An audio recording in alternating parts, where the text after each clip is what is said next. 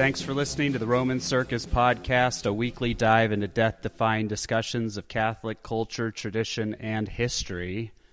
I'm Matt Baker, and with me, as always, is a man who believes in the right to bear arms unless it's the right to bear arms in church, Zach Mabry.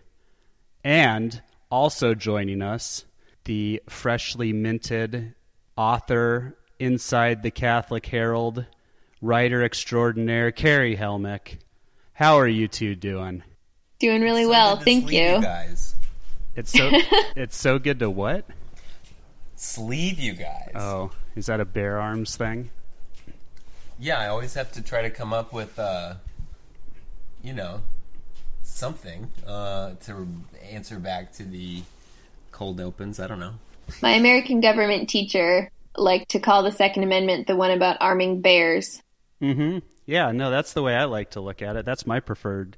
That's my Second Amendment. If you want to tell us what your Second Amendment is, you can do that on Twitter. Uh, we're at Roman Circus Pod. I'm at Hey, it's Matt Baker. Zach is at Zach Mabry, Z A C Mabry. Carey is at Carey Helmick. You can email us podcast at romancircusblog.com. Find us on Patreon, patreon.com slash romancircuspod. We're on Apple Podcasts. Just search Roman Circus Podcast, and we are there. We're also anywhere else you can find us. All right.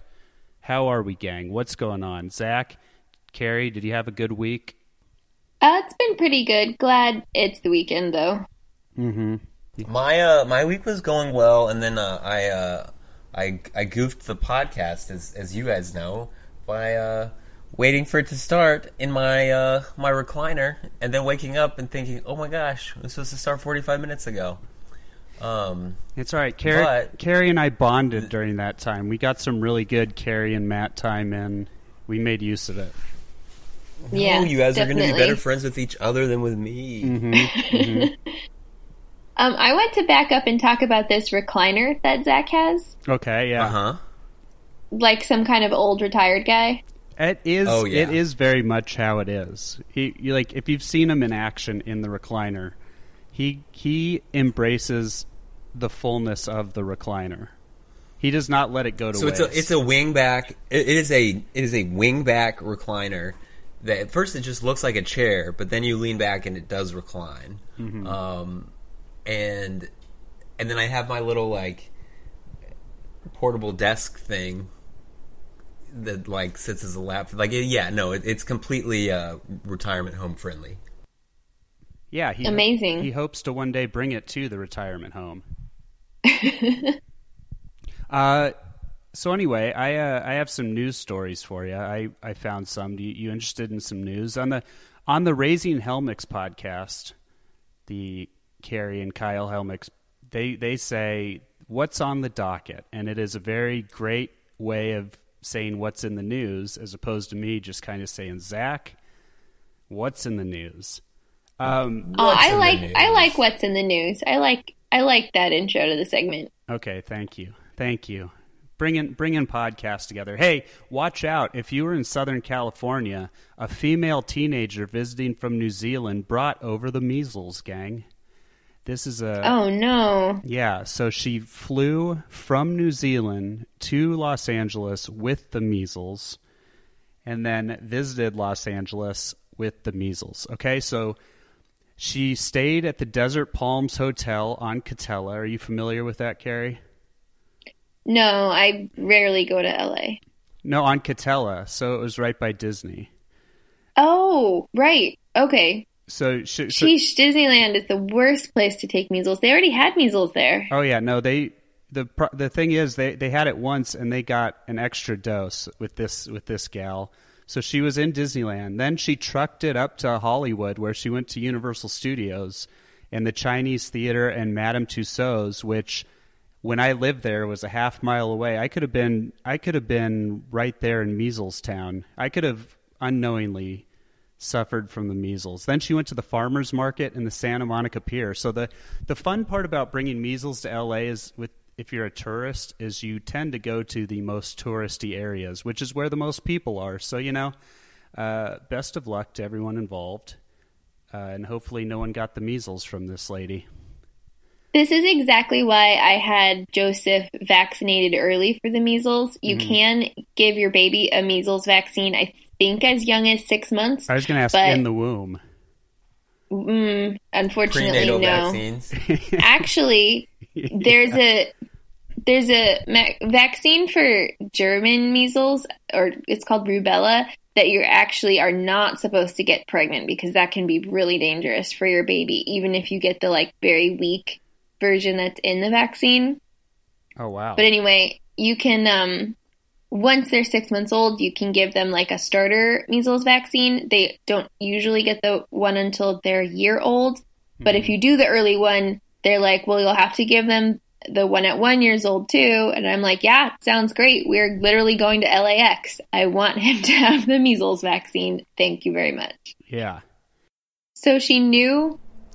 She Not a knew good she had month the for, uh, down under. I don't know. She if- knew she had the measles and didn't let it cancel her like Hollywood Funland trip. I, I'm very unclear on that. I I don't know if I don't know if like she got if she didn't wasn't full blown measles yet uh, when she was flying over, right? But um, yeah, I you know it it's distressing, and hopefully, hopefully Disneyland is not just a petri dish for measles now. Well, I have even less motivation to go to Disneyland now. So, Carey, can we do that thing where we ask like probing questions about motherhood and parenting? Because I I have a question. Okay, go for it. Okay, so did Joseph was he vaccinated for measles or original sin first? Like which which vaccine did he get first? Uh, he got the original sin vaccine first because that one he was let's let me see if I can remember. He had to have been maybe two or three weeks old. Mm-hmm. oh, okay. Yeah, and I don't think I can't remember. They get some shots, and I don't remember. The doctor's like, "Here's the schedule," and I say, "Okay." I so I honestly Right.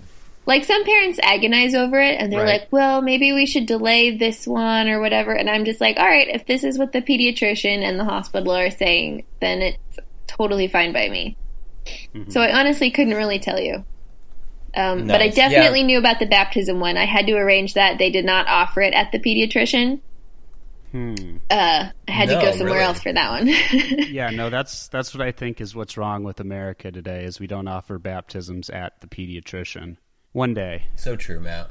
one day in the in, So true. integralist monarchic state, Catholic state, we will offer we will offer baptisms at the pediatrician. Uh, so speaking of religion, Satanists they want to they want religious freedom, guys. The Satanists they uh, they want to put up their statue of that crazy horned horse monster sitting on a chair, and they want to do it because the uh, if the Ten Commandments are being offered uh, or giving a pri- uh, giving a place in front of the Oklahoma State Capitol building, they want to be able to put their crazy horseman statue up there too. Uh, I think this has kind of been brewing for a while, but uh, you know they say it's it's very important because they want to keep the U.S. a secular country, and they don't want the Ten Commandments to uh, be taken over. What do we think? What do we got on that? What do we, we got? Any uh, hot takes? I, I think it is sad to see like a Jewish monument being, uh, you know, treated like this during this kind of this moment in history. But um, again, I mean, you, you just can't really control how some people behave. Where did you say they want to put the statue? Uh, it's out in front of the Oklahoma State Capitol, where the Ten Commandments are. Zach, this is kind Wow. of your territory. Do you have any insight? Basically, it's very dramatic, guys. Like it is literally a tablet, and I, I will point out they're numbered incorrectly. They have the Protestant numbering. Oh, that's Um, not good. But like, what I don't know if people realize this, but the Ten Commandments, from a civil law standpoint, is is one of the earliest and most endearing uh, examples of people coming together and having a written code that they all agreed to abide by. Mm-hmm. And it's funny because people will talk about what's the other one? Uh, like Hammurabi's code. Yeah, the. Code of Hammurabi. So no one knew what that was a hundred years ago until they dug it up. So like again, like people are like, well, that one should be what it is, and it's like right, but like that's a discovery. So like its influence is somewhat limited since people wouldn't have heard of it, and it wasn't shaping society directly to two hundred years ago. Um, that that's my take on it. Is that like they these were also the civil laws of an ancient people. The fact that they do mention God, you know, I mean, the Irish Constitution mentions God still. So you know, I mean, I don't know. I think it's a really dramatic issue to freak out about. hmm But people like being dramatic. We're nothing. We're nothing if not dramatic. Well, and, and I don't know if people know this, but like, I think we're all used to knowing lots of like atheists and agnostics, and like it's not that big of a deal. But um, Oklahoma's kind of in the Bible Belt, and when you're an atheist or an agnostic in the Bible Belt, you love to talk about it, and you love to talk about how stupid religious people are and how hypocritical they are. So whenever this issue happens, my whole Facebook will be all these people like, "Wow, guys, read the Constitution, separation of church and state." Like, I grew up in the Bible Belt, and I'm almost laughing because I'm like, okay, you, you weren't like.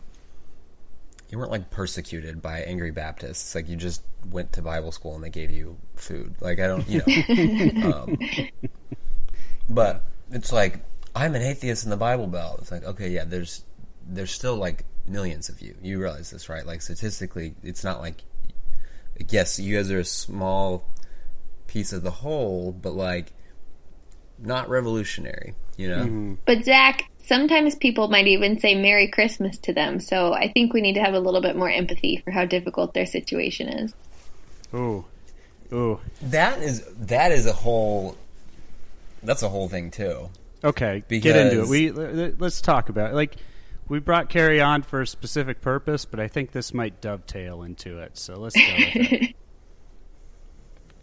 Well, because you know, you used to be able to be like, "Oh, hi, Merry Christmas," mm-hmm. and people are like, "Oh, thanks, Merry Christmas to you too." Now it's like, "Merry Christmas." Sorry to offend you, and it's like, Zach, and you have the recliner to match. Like this is incredible. Oh, that's so good. no, I'm, I'm, yeah. no, I'm saying like, no, I, I'm talking about the people that say it. Like they, they, they can't just wish you Merry Christmas anymore. It's got to be like, I'm wishing you Merry Christmas because you know. I mean, that's it's Right. like Oh Yeah. yeah. yeah, yeah, Like to own the list. I did laugh. Yeah, like it, it, it- now it's I don't know. It's sort of ruined the whole thing, and so I I always think it's funny though to say Happy Holidays on on like other holidays like Fourth of July and stuff, Uh huh. That's a really good bit. but but like the uh, I don't know the Merry Christmas thing, the debate around it has like made it so obnoxious that time of year again because people can't now they, they can't just say Merry Christmas they have to say Merry Christmas. We have to. Right. We have to get outraged if out outraged if Starbucks doesn't give uh, Christmas cups or whatever. I spent okay.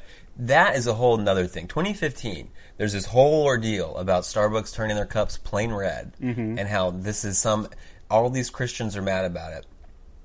I spent hours following the hashtag on this back then, and found could not find a single person bothered by it. All I could find was people saying how ridiculous it is that Christians are mad about this, and I'm like, okay, I'm offering a finder's fee for any Christian that's mad about this, I will pay you fifty dollars if you come forward. Well, this please. just this just like I, I couldn't find it.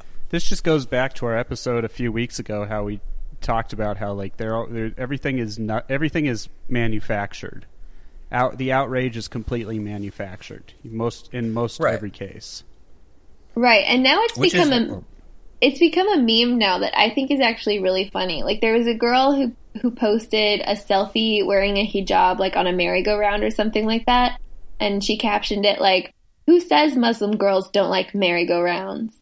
And it, and it became this whole huge thing because everyone was like, I "Oh my that. gosh, no one said that." And so it's, I think it's really really funny. It's Uh. such a good bit now. That is really good. I have a very strong like no boycotting policy. Yes, if if a product was perhaps made by slave labor or something, I mean, and I then I definitely wouldn't buy it and further that.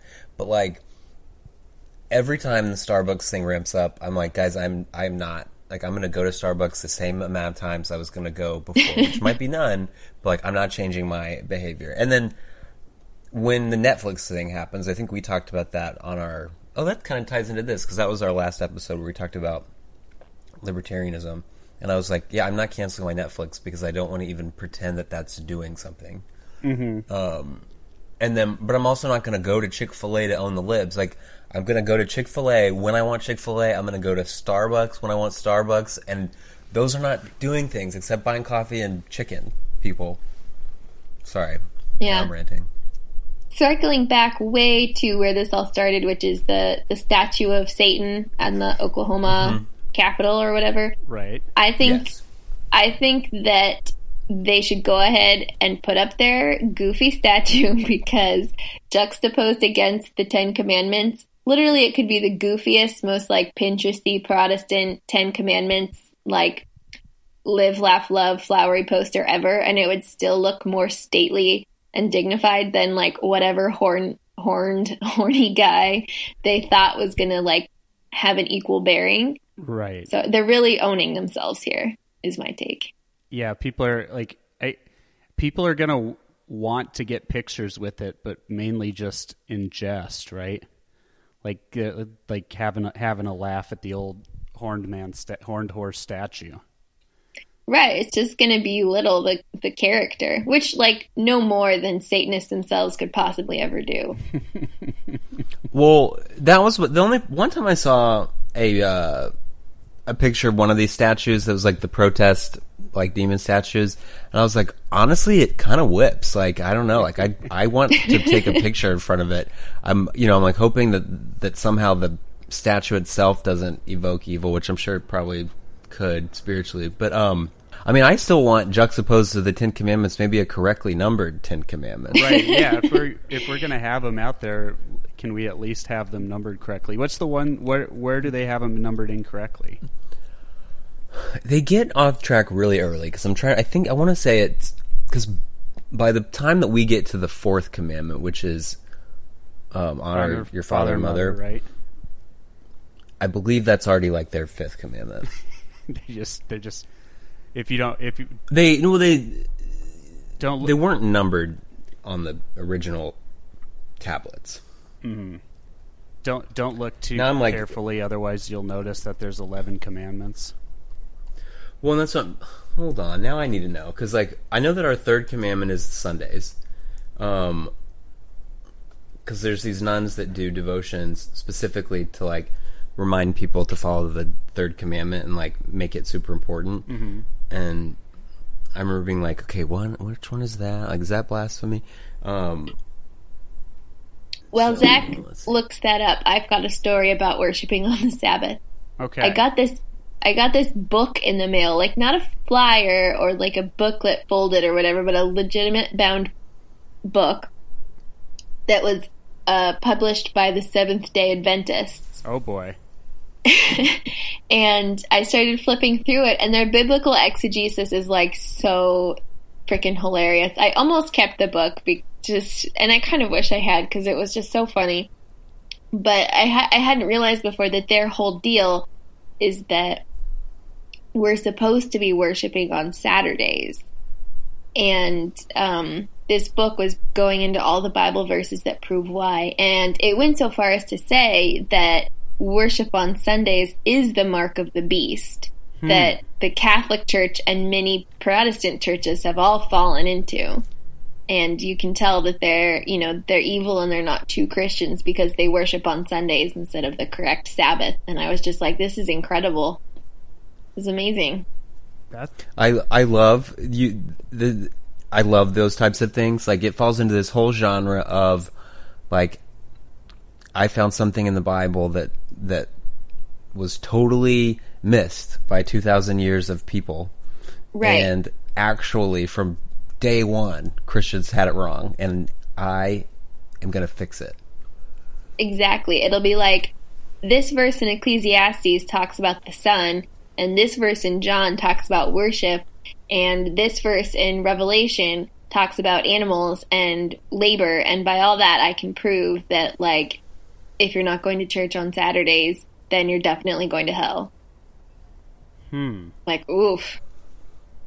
Hate. Yeah, that's right. hate to see it, fam. Hate to see it. Hate to see it. One thing I had heard, I know this is weird, but uh, well, wait, because our Lord resurrected on Saturday, on Sunday. Sorry. Right, and that's when the Um, shift happened. Ooh. Is my understanding Right. that now we're commemorating the resurrection. Yeah, and it was actually a whole week shift because, like, I don't know if this part has kind of fallen off, but like, you know, traditionally for Catholics, days of penance were Wednesday and Friday, um, Yeah. and and then you know Sunday is the obligatory mass day. Well, um, previously during under biblical Judaism, um, the days of penance were Tuesday and Thursday. So literally, like everything shifted a day, which I thought was kind of interesting. Mm, Interesting. yeah, definitely. Yeah, you guys are like fascinating. um, okay, I figured out where the Protestants number their stuff differently. Okay. So they have one, thou shalt, you know, no, thou shalt have no other gods before me. Then they have two of thou shalt not make unto thee any graven image, etc., etc. So we we roll that into have no other gods before me. Right. Then three is take the Lord's name in vain. Four is the Sabbath. Five is honor thy father and mother. Do they like Um, combine the sixth and the ninth, or what do they? Let's see. Six. Their, their six is thou shalt not kill. Thou shalt not commit adultery. Thou shalt not steal. Nine is false witness. Oh yeah, they combine nine and ten. So basically, whereas we have nine, um, covet thy neighbor's spouse, and ten, covet thy neighbor's goods. They combine those together. Just to an all-encompassing "do not covet." My, I Right, because what is the wife other than the goods of the neighbor? That was what I was going to say. I was like, you know, that is such a good like take on this. Yeah.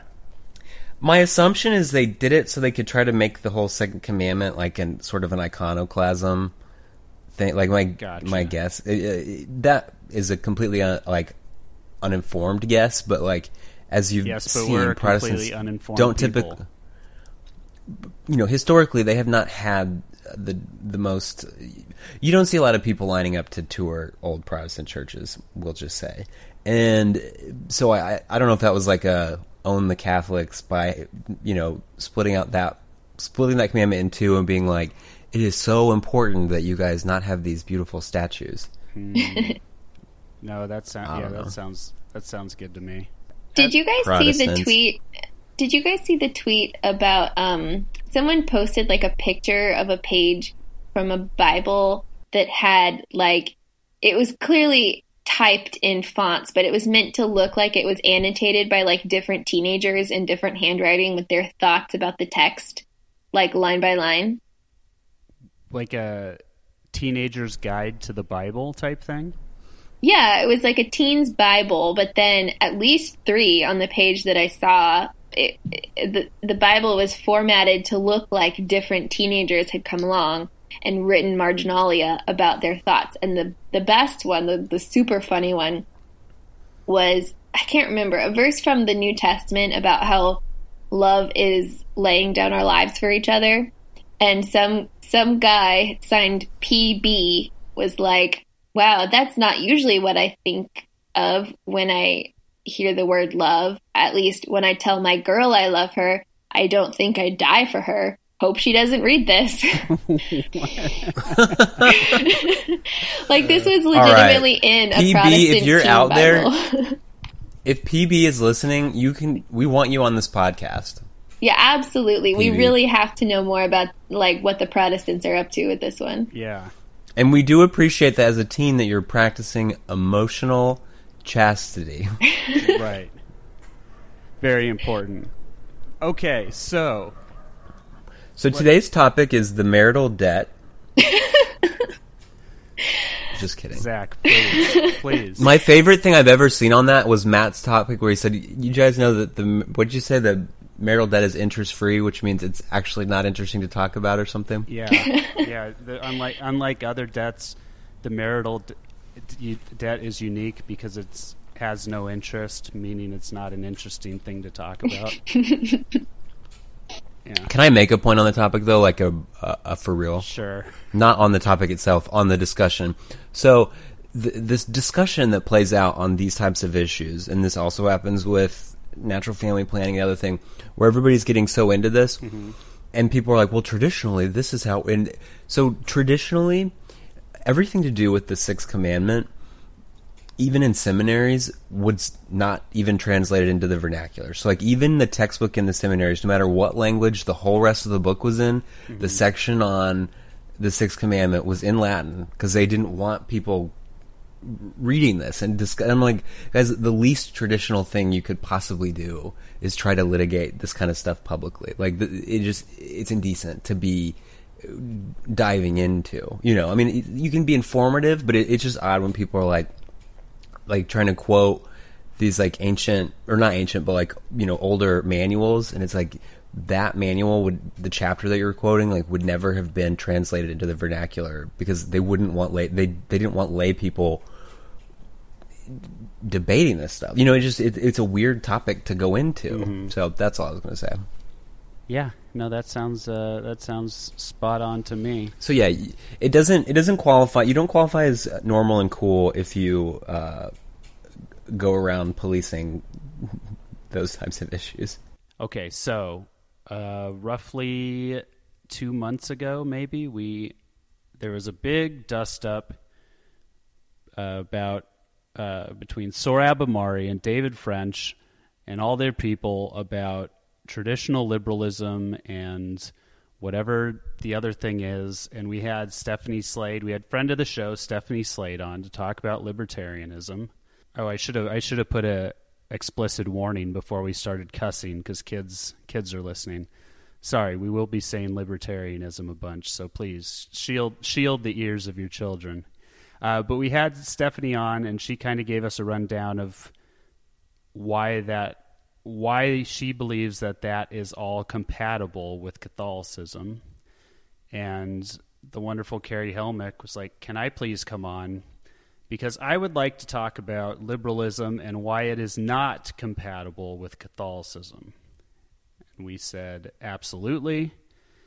And here we are. So, where, where do you want to start, Carey? You're the guest. You're you're the one who wanted to chat about this. So, what what do you think is a good starting point for this? Well, thank you very much for having me on and being willing to continue this dialogue about libertarianism again. Well, we wanted. More um, like libertarianism. yeah. I mean, Zach's not wrong. I actually wondered if we wanted to start by maybe clarifying uh, the definitions here, how much Absolutely. you think your audience Yeah, is I would like to with define terms. terms and like put a fence around Always, the words. I always like starting off defining terms. Okay.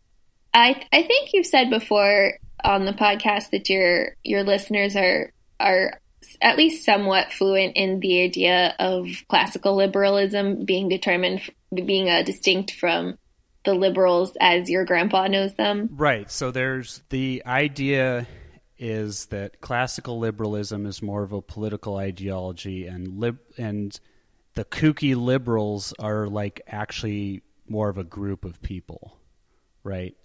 Right. The liberals are the people clustered in hipster coffee shops all talking about how excited they are to vote for Joe Biden. exactly. And oddly enough, there are people doing that. I don't understand it, but you know, it's okay. Neither do I. It is interesting because, like, when when we talk, when we say liberalism, that's what we're referring to classical liberalism, like the overall system. Um, and so, like, within that is the conservatives. And so, whenever a conservative complains about liberals, I just always kind of laugh because I'm like, yeah, I just feel like it's odd because, like, so much of what you guys are. I don't know. It's interesting. Well, but the, Um, that's the thing. Like the National Review and those types of people, and they a lot of them are very conservative, and they but they also openly like you know brag about being classical liberals. It gets very confusing. It like they we we get so locked into separating people into cert, under certain umbrellas that then they kind of intermix and it all becomes kind of you know it, it just becomes weird. I liked I liked whoever started coining kind of left liberals and right liberals. So if we're talking about you know Sean Hannity and uh, uh, Paul Ryan or something, you know that would be a right liberal. And if we're talking about um, Joe Biden. Joe Biden or Kamala Harris. She- well, no, sorry, Kamala Harris is a fascist. But um, if we're talking about uh, um, Joe Biden, you know, Barack Obama, we're talking kind of about left liberals, and that's not to say because we're because from our vantage point, the you know the conservatives quote unquote aren't conservative enough. Like we're saying, like looking at this as a as a spectrum, like they're on the same spectrum. They're just on different sides of it. But then like there's more to the world than because it, that's what I was like. You know, guys, the issue with liberalism is as a word to describe a system is like people I think were unaware that there even needed to be a word to describe it. You mm-hmm. know, mm-hmm. like like this is just how things are.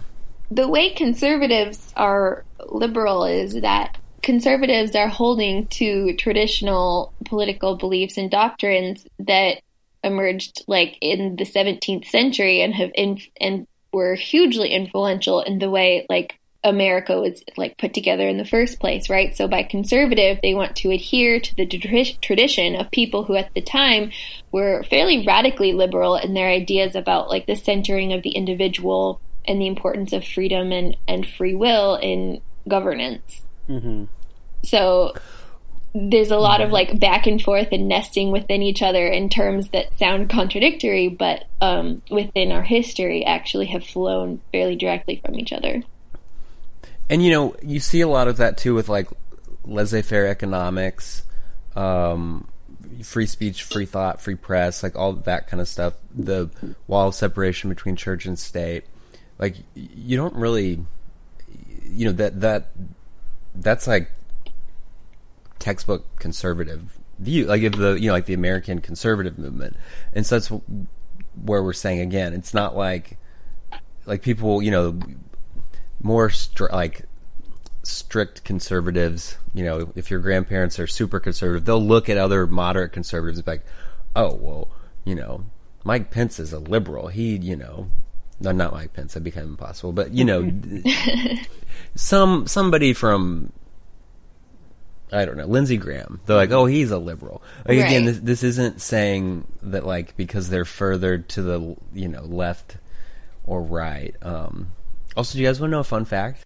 Always. Um, in the French Parliament during the French Revolution, the reactionaries did sit on the right, and the revolutionaries sat on the left, and that is the origin of the left-right paradigm.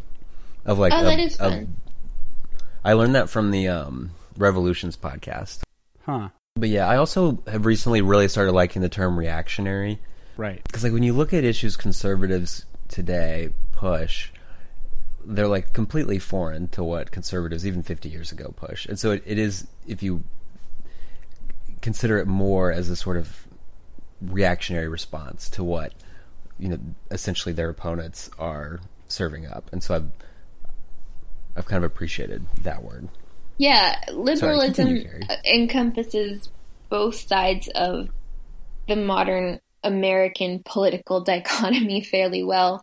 The Democrats are more known for their socially liberal issues, and the Republicans have become more known for their economically liberal issues. But when it comes to mainstream candidates, they're basically all liberals um, because they all believe um, in a great deal of economic freedom and like I said before, the centering of the individual and their right to do any number of things as being like what it, what the ultimate goal of our body politic is is to be.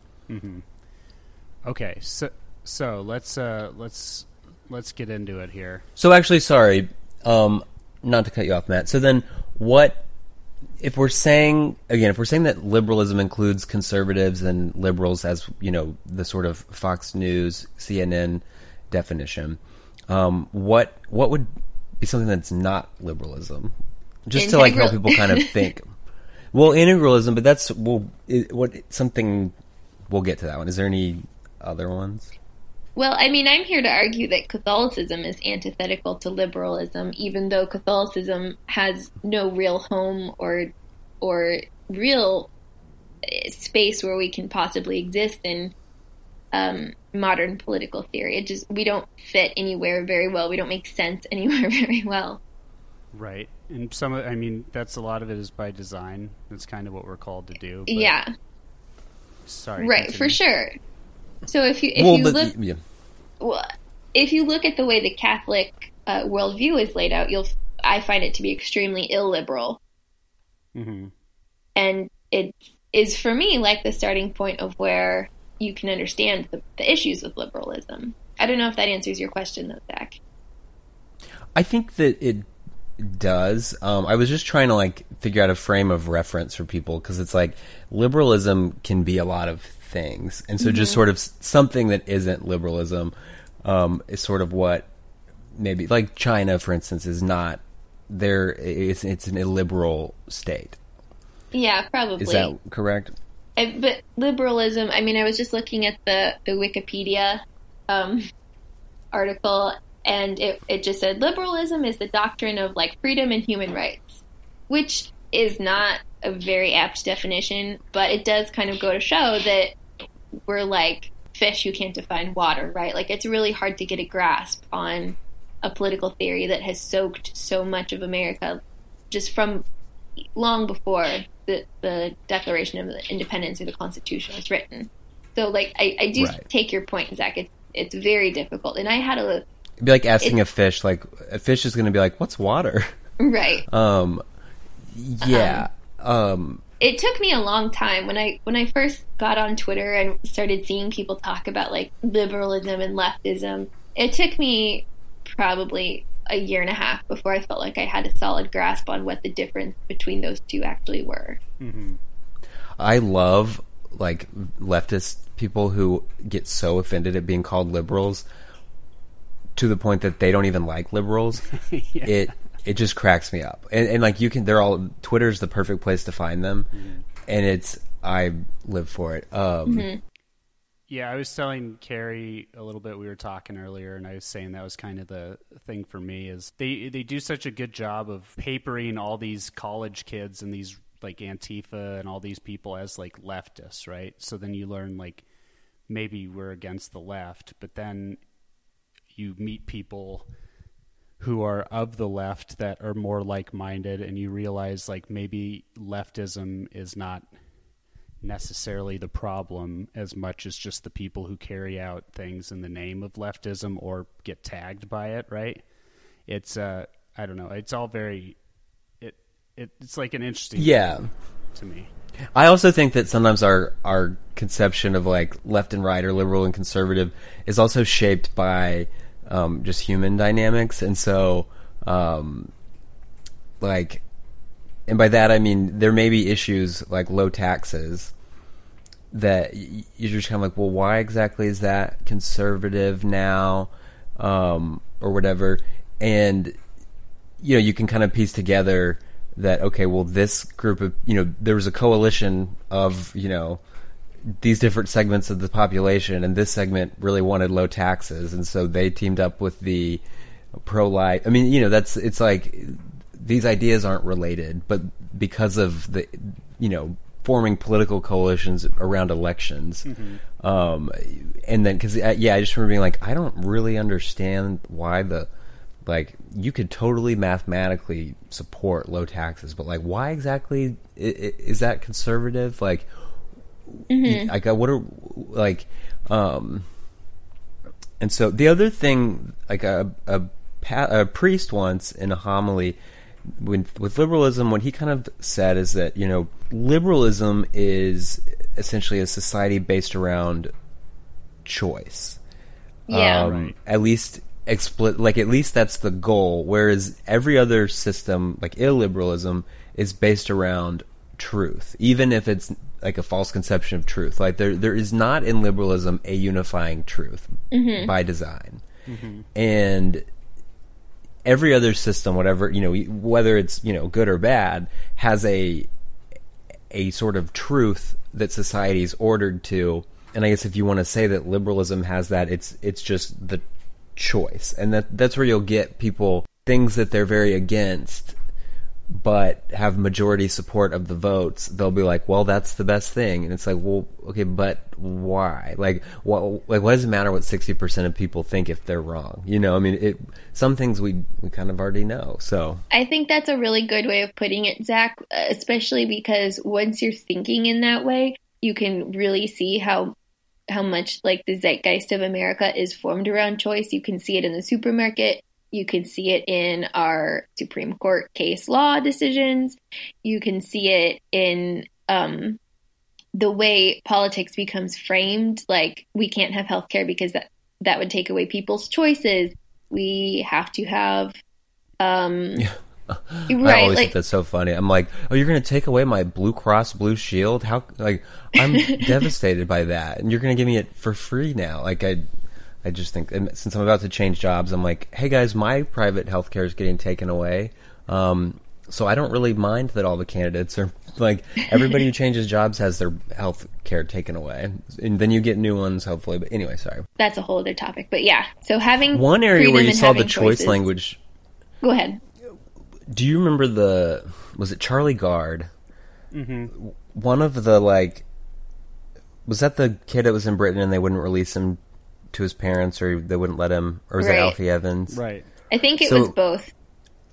The the rallying point for so many people was parental choice. And it was like like it was actually Destiny who was on a few weeks ago who's um, a pro life activist who was like guys you're using the same language we use to justify abortion to say that we should be able to save this kid like there's there's ideas beyond just choice like it it's actually wrong to you know not provide medical care to a baby um, regardless of what their parents' choice, you know, or it's right or wrong, uh, regardless of what the parents' choice is. And it was interesting because that was obviously a rallying point for, you know, conservative slash right liberals was, you know, oh, we need, and, and they do this with schools too, like, oh, parental choice is the the thing that we need. And vaccinations. Oh man, we we really try to dodge that one, Carey. I, I know that it's mainly because like we don't have children, and so, um, and I was vaccinated though. Yeah.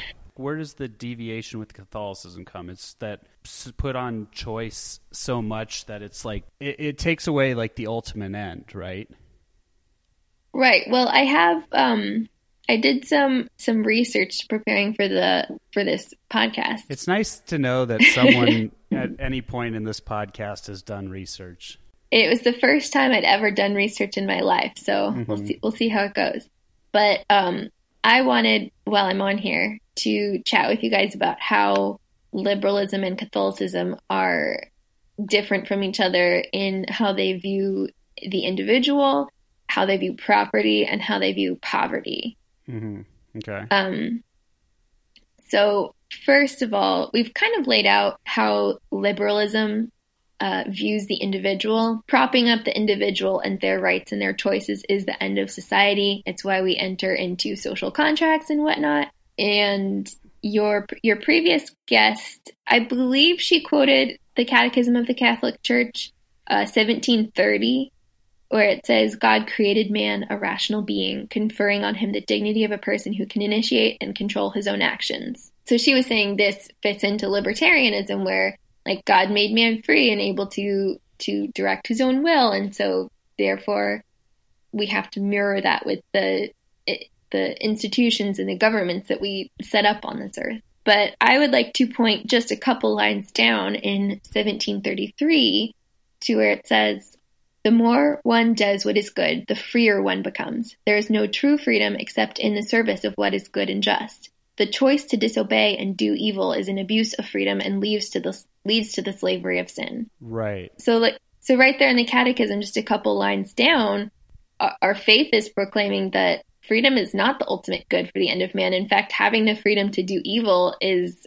a bad thing and it's bad for our souls. Right. So, yeah, that that is basically what really when we think about freedom, it's not it's not the freedom to do good, it's the fr- it's basically the freedom to not not do the good, the freedom to do the wrong, right? So like free will, it, it's the free we get confused like we, we get like we think free will is a good thing. And you know i mean i'm not necessarily going to argue against free will but the idea is we have free will because we need in order to make the good choice which is god right like you don't you the only thing that we can control and the only thing that is truly ours is our sin and the more the more we look towards this freedom or this free will the more we run into the problem of sin.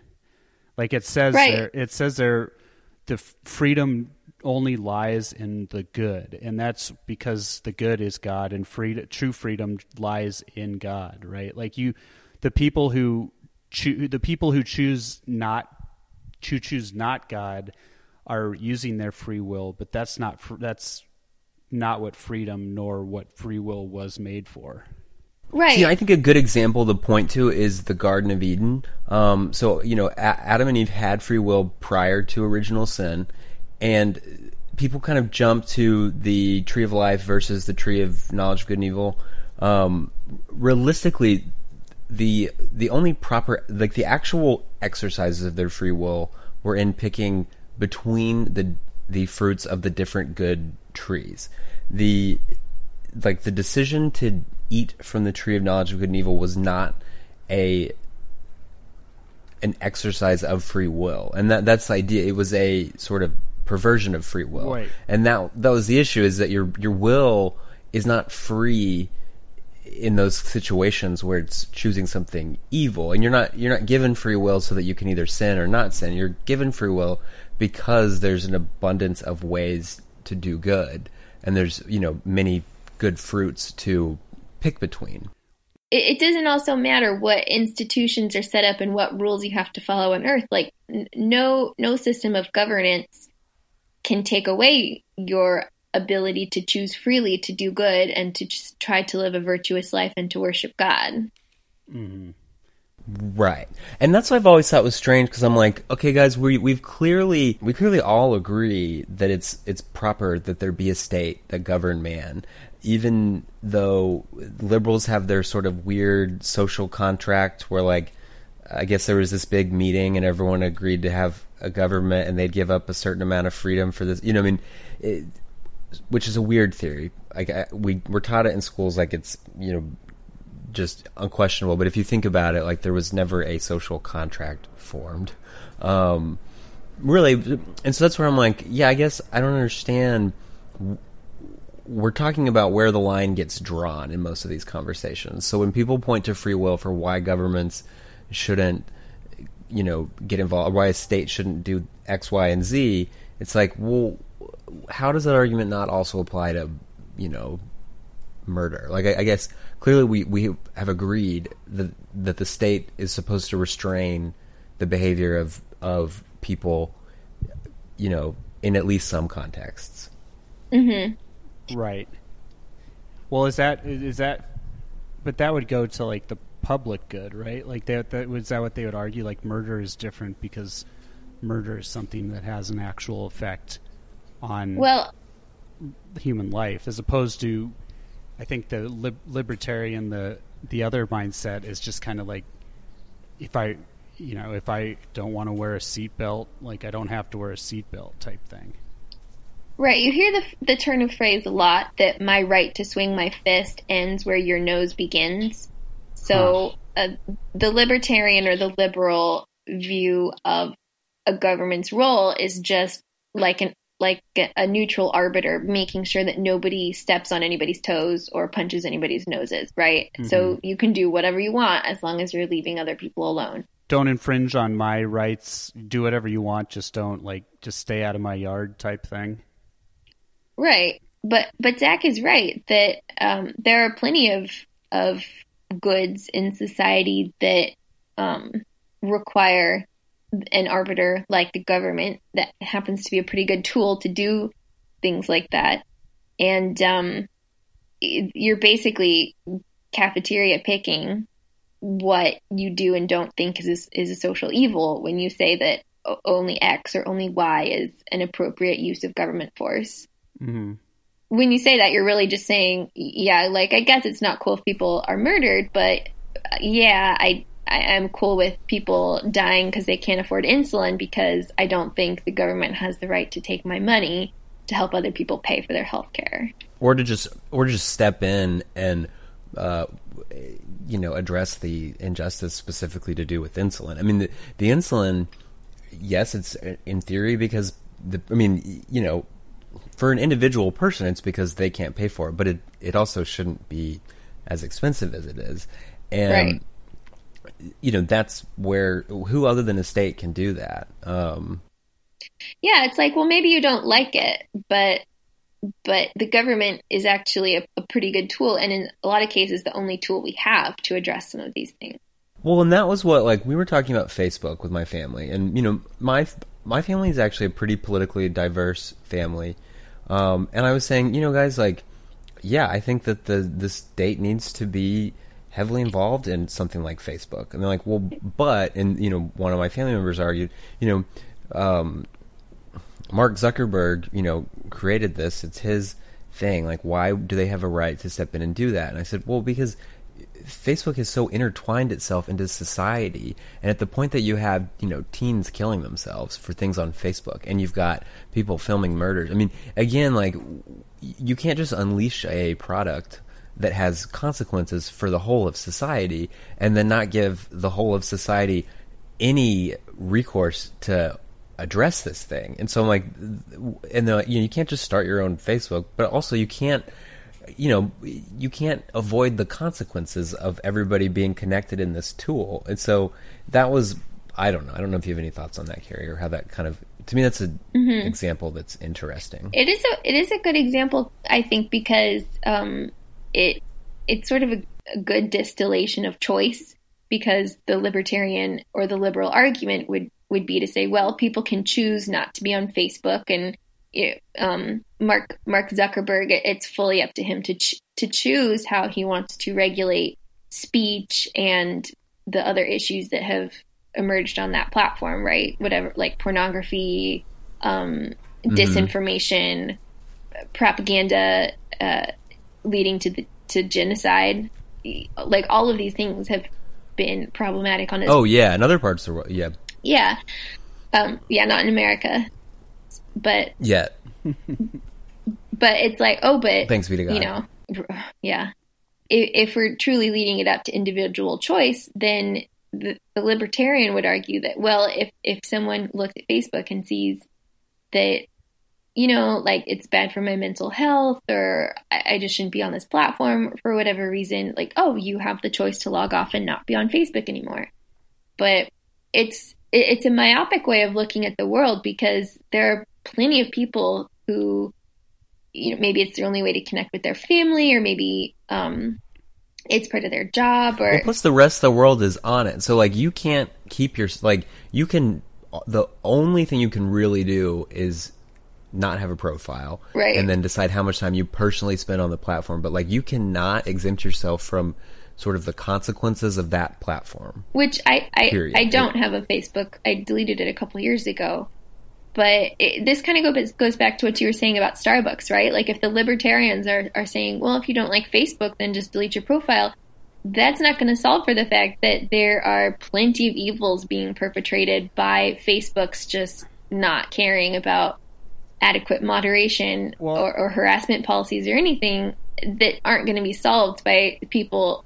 People just aren't going to log off like that, right? Like, so there needs to be intervention. Sorry to jump in. I was just going to say, I think like the mindset of the, well, if you don't like it, you can just delete your profile. Like, I kind of sympathetic to that from the standpoint of like, there's nothing that requires that you be on the internet, but at the same time, it is kind of like pushing responsibility down the road kind of is like you mm-hmm. know if you don't it it doesn't matter if you're if this is happening just don't do it right like if it's something very bad then obviously you should want it taken care of right like if it's just if it's just schoolyard like teasing Mm-hmm. stuff, that's one thing. But if it's actually a legitimate thing, at some point we need to kind of step up and and you know kind of our life is controlled. Like we we so desperately don't want to give big brother control over our life while, lives while we're constantly giving big brother absolute control over our lives right?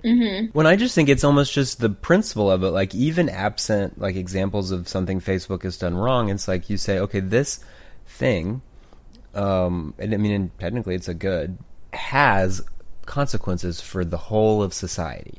And we can demonstrate this in the way that, you know, X, Y, and Z happens and how it influences, you know, even elections and stuff. And for better, for worse, like, shouldn't, and in some way, the society have a say in this thing or does the fact that somebody you know started it in their dorm room mean that we're just we just have to let it you know roam free and it's similar i would say to payday lenders like most people look at the payday lending thing and they see people with or just credit cards in general where they see people in this massive amount of debt and they're like well you know they shouldn't have charged up all that debt on their credit card and it's like I think people can jump into the reasons of like, oh, they didn't have a lot of choice, they were starving or this that. But I would also just say the the fact is is that um, the loose credit thing and offering people, you know, money for mm-hmm. usury is going to lead to these people ending up up to uh, lots of people ending up up to their eyeballs in debt. right And so why not just stop allowing that to happen? Like if it's strange that it's like, well, it was their choice. And it's like, right, but we know that most people are going to exercise that choice in a way that's harmful. So why don't we just remove the choice and then people are better off and it's like, well, because you don't have the choice to and it's like that's where it's there's like a disconnect with Like, and even conservatives. clinging, just a clinging to these choices like they're the only Right. like our most prized possessions basically Well, right. It's like if people are always going to, I mean, if statistically most people are going to make harmful choices on something, why not look into maybe removing that choice from the table? well we already do that with is that kind of you know we got rid of smoking in bars and smoking indoors right like it like it's a thing so we we we do do these things in everyday life we do allow these things into our lives Mm-hmm. and it yeah? I- what do you think, Carey?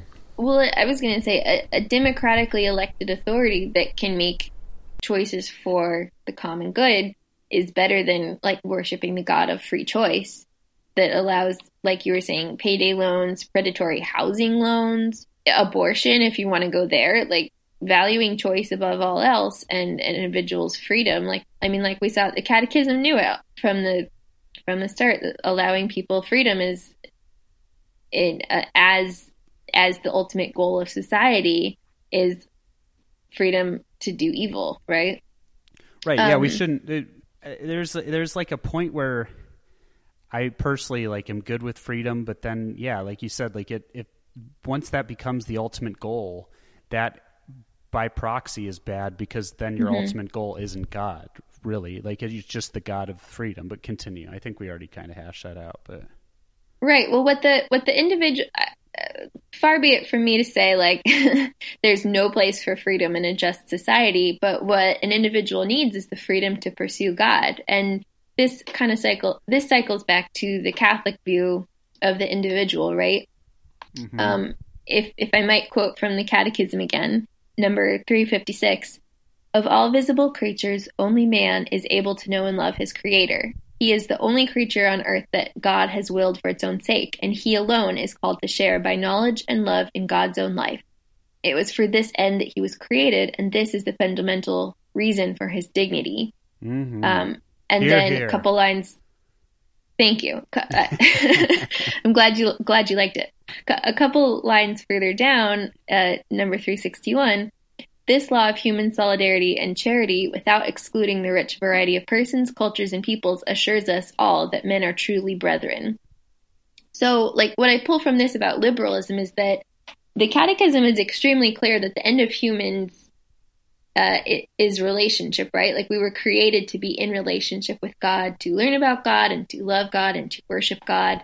and by extension as his children to to love and care for each other right so Mhm. Rather than uh, the liberal view where an individual is atomized and seen as seen as like a constructed being with rights and choices but little else that the, the catholic view of the human is just so fundamentally different because we are beings that exist first and foremost in relationship with each other with obligations to each other um, both to god and to fellow man right?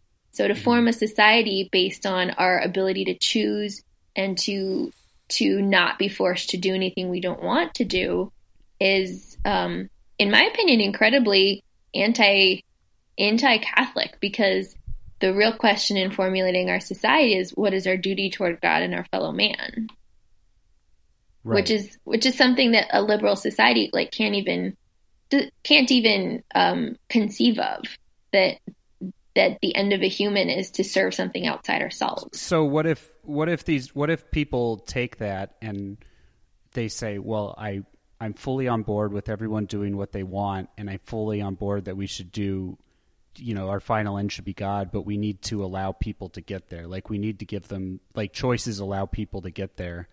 And we again it, they it call it like we don't want to be we don't want to be predestined. We don't want to be pre have predestination. So we want the free will, and we want so we need to let people get there on their own.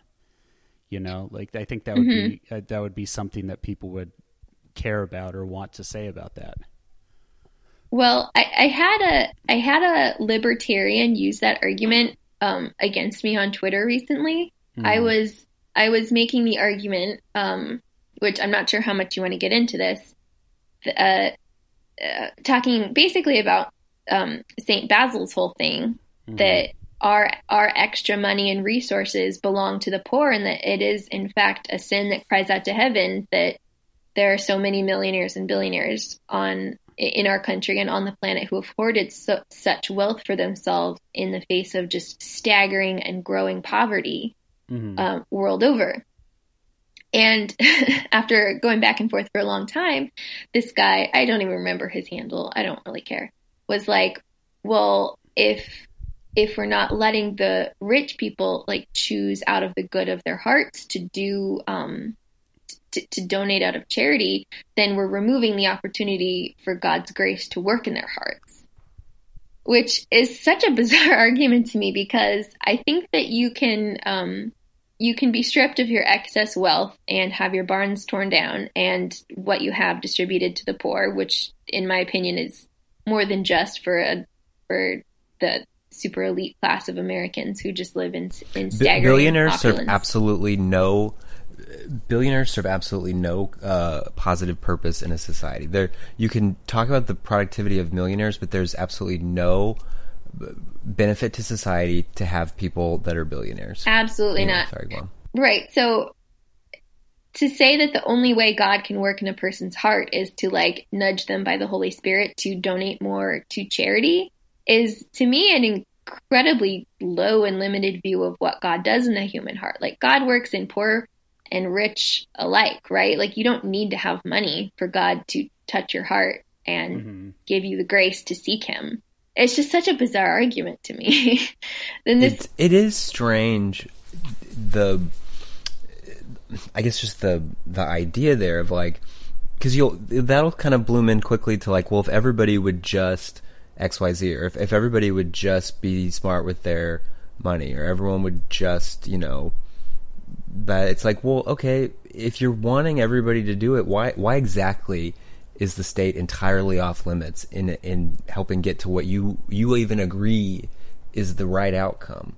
Like if if you want everybody to just uh you know not get into debt why don't you regulate debt? Like i don't then everybody can't get up to their eyeballs in it. Anyway there's this really strict insistence that any kind of alleviation of the suffering of the poor has to come from private charity and they usually will cite reasons that like the state is inefficient or um, taxation is theft neither of which seemed well taxation is not theft because it's actually an extremely biblical biblical idea that we pool our resources in order to help those who are suffering, right? Yeah, I think the, the yeah the the theft part can come from just the gross misuse of public funds, but like that's a that's like a separate thing, right? Yeah. No, I'm totally with you Yeah, there. I think it's like people you you you can gin people up on all sorts of passions, and I think one of them is like kind of greed, but also just fear, and that's where you're like, you know, we're taking your money, and you know, I don't know. Yeah. Eh, right. Well, you'll point out to people that poverty is, you know, not actually, or like homelessness, for instance. Like we don't actually have to have homelessness. Like we, we clearly, and, and people are like, well, yeah, but you'll, you know, you'll always have the poor among you, and it's like, yeah, but we clearly have dwelling spaces for everybody. You know, like we've got enough indoor space for everyone. Right. And it's like, and then they meet like, well, but if you just give people houses, then everyone will quit working, which is an interesting argument because it's stupid, but also it undermines the whole you'll always have the poor thing. It's like, Yeah. so again, you're agreeing that it is a choice that we allow homelessness so that everybody else works. But like, but when you, you always go, oh, well, there'll always be the poor among you. And it's like, really, guys, like, homelessness is a policy decision that has been made and it could be changed. It absolutely You know. it absolutely is, and for for the lib for the libertarian or the or some liberal perspective to be um, to be that taking higher taxes on the the billionaires and millionaires uh, to in order to provide health care and to provide uh, stronger food um, security benefits for families or a child allowance, which is incredibly effective at reducing child poverty and all that. Right, everybody loves to talk about Poland and Hungary, and like you, you see a lot of the kind of right wingers, and it's like you know what happens when you have a baby in those countries? You get money. Yeah. Like I don't. Right. So when you say that poverty requires a charitable solution, what you're saying is that the suffering of the poor, as it currently lies, is just because if if you want the government's job to be to be adjudicating justice, right? And yet you don't think the government should step in to aid the poor, then you're saying what the poor are currently suffering right now at this level, not affording insulin, dying of homelessness, dying of hunger, that that, that system is okay with me and people can kind of just donate to it as they see fit. And I tried a million times over on Twitter recently to like get this across to somebody that like, look, if you don't think that Uh, poverty as it currently stands requires a policy solution, then you're saying that you don't think poverty is an issue of justice. And they were like, "Well, no, I, I don't. I don't think poverty is great. I just think people should, you know, donate out of the goodness of their hearts."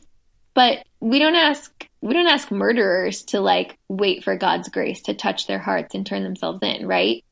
Hmm we say no that's a matter of justice. Like you killed somebody and you need to you need to be subjected to our criminal justice system. Well, and to say that people should starve so that you can do a good deed, it, it's like it's dumb. I mean, it, it- not to just be blunt about it, but like if you're saying that there there needs to be people just in misery so that you have people to do good deeds towards, it's like Right. again these these people are not they're not pawns in your moral development story. no they're absolutely not so another thing the catechism talks about is the universal destination of goods where basic as catholics i mean what like a tenet of our faith is that god has given us the world and its incredible resources but there's a limited number of those resources right there's plenty for everybody but there's not an infinite amount of them and so we need to be judicious in the way that we parcel them out, right? To make sure that there's enough for everyone. And this that's just part of our duty towards each other. hmm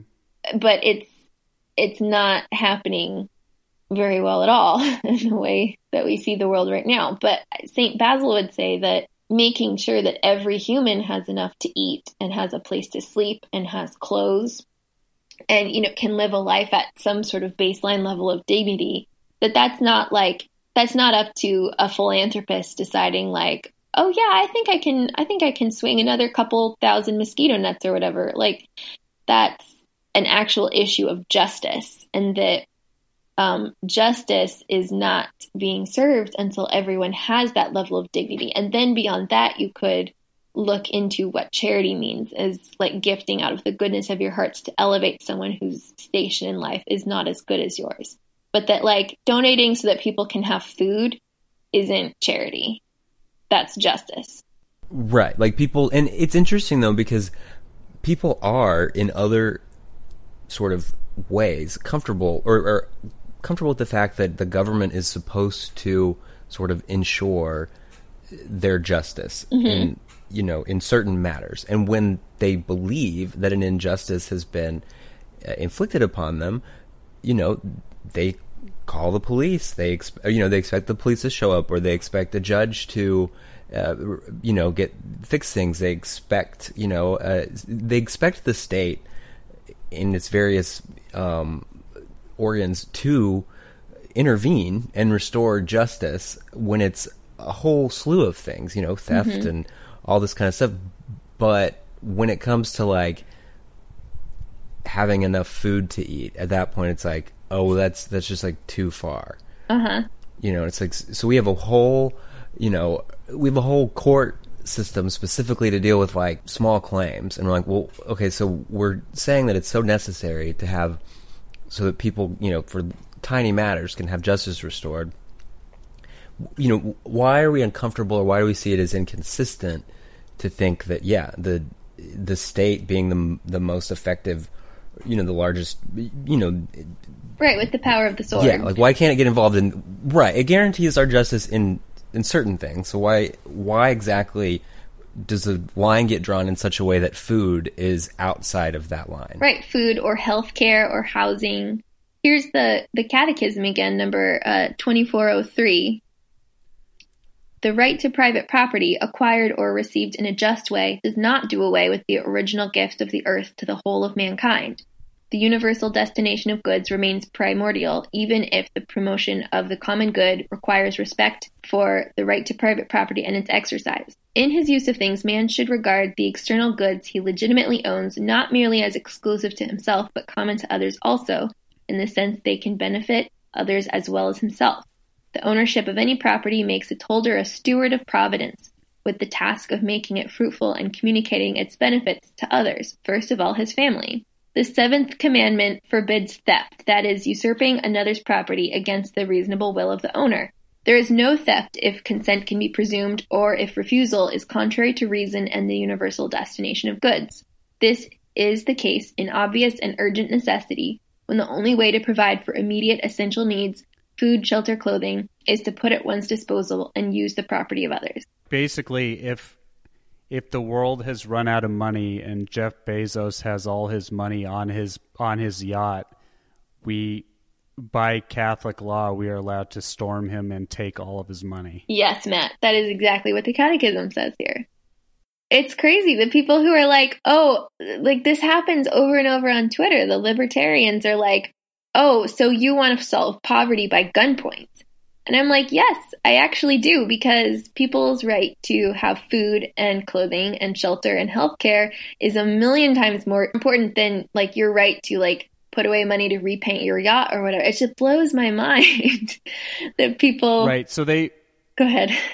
Yeah. Well, I was gonna say it, it, it does sound I, I I do really want to live in a world where we leave charity up to everybody because we know that people will do the right thing and will give to these charities, right? Mm-hmm. Like I really do wish that that was the case, but it's just not based on what we know about original sin and what we know about human nature is the the mindset of well, we have to let private charity fix it will continue to be the mindset for a very long time. Now there are there are good charities that do amazing work. So it's not like I'm not saying that to say that charity is a myth created by the you know by the masons I, but it it really charity does exist and charity does do good things but just human nature will not at some point we're just fallen people and we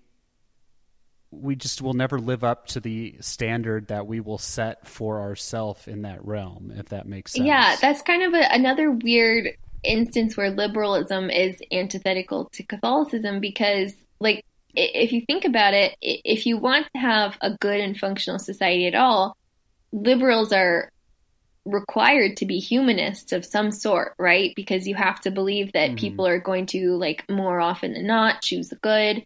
And I mean, I believe in the in the good of people, but I also believe in original sin and I believe in like a fundamental human avariciousness that requires some sort of governing body to um to step in and intervene such so that we don't totally abandon our obligations to one another, which is kind of happening now because our, our political system is not conducive to that sort of intervention for the good.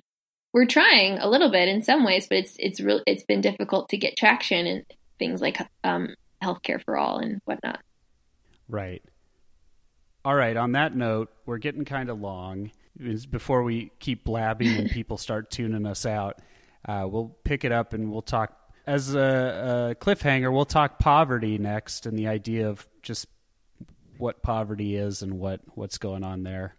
Um, it'll be good. It'll be a good conversation. Is there anything else before we wrap up that you want to say to the lovely listening audience? Um, hopefully, you'll be able to look for my first piece in the Catholic Herald around when this podcast comes out. It might actually be a good segue into part two whenever that whenever that airs of this conversation on poverty because I think the whole thing sort of dovetails together really nicely. Yeah. Do you want? Do you or you want to say what your piece is about, or you want people to go look for it? Uh, I'll say, you know, a, a, super brief intro is that it's about school lunch debts and why, in you know, ideally illiberal society, they just would never exist because all children would be able to eat free lunch.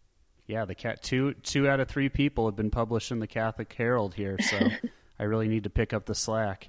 All right, but yeah, go check out Raising Helmicks, the lovely podcast where Carey and Kyle just talk about their family and talk about life, and it's it's very good.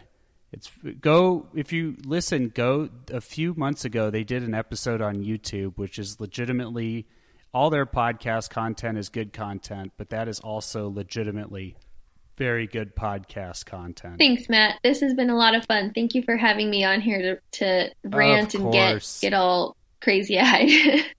of course, that's the way we like it. Uh, yeah, well, uh, thanks for coming on, and we will talk to you all next week. Sounds good. Good night, everybody.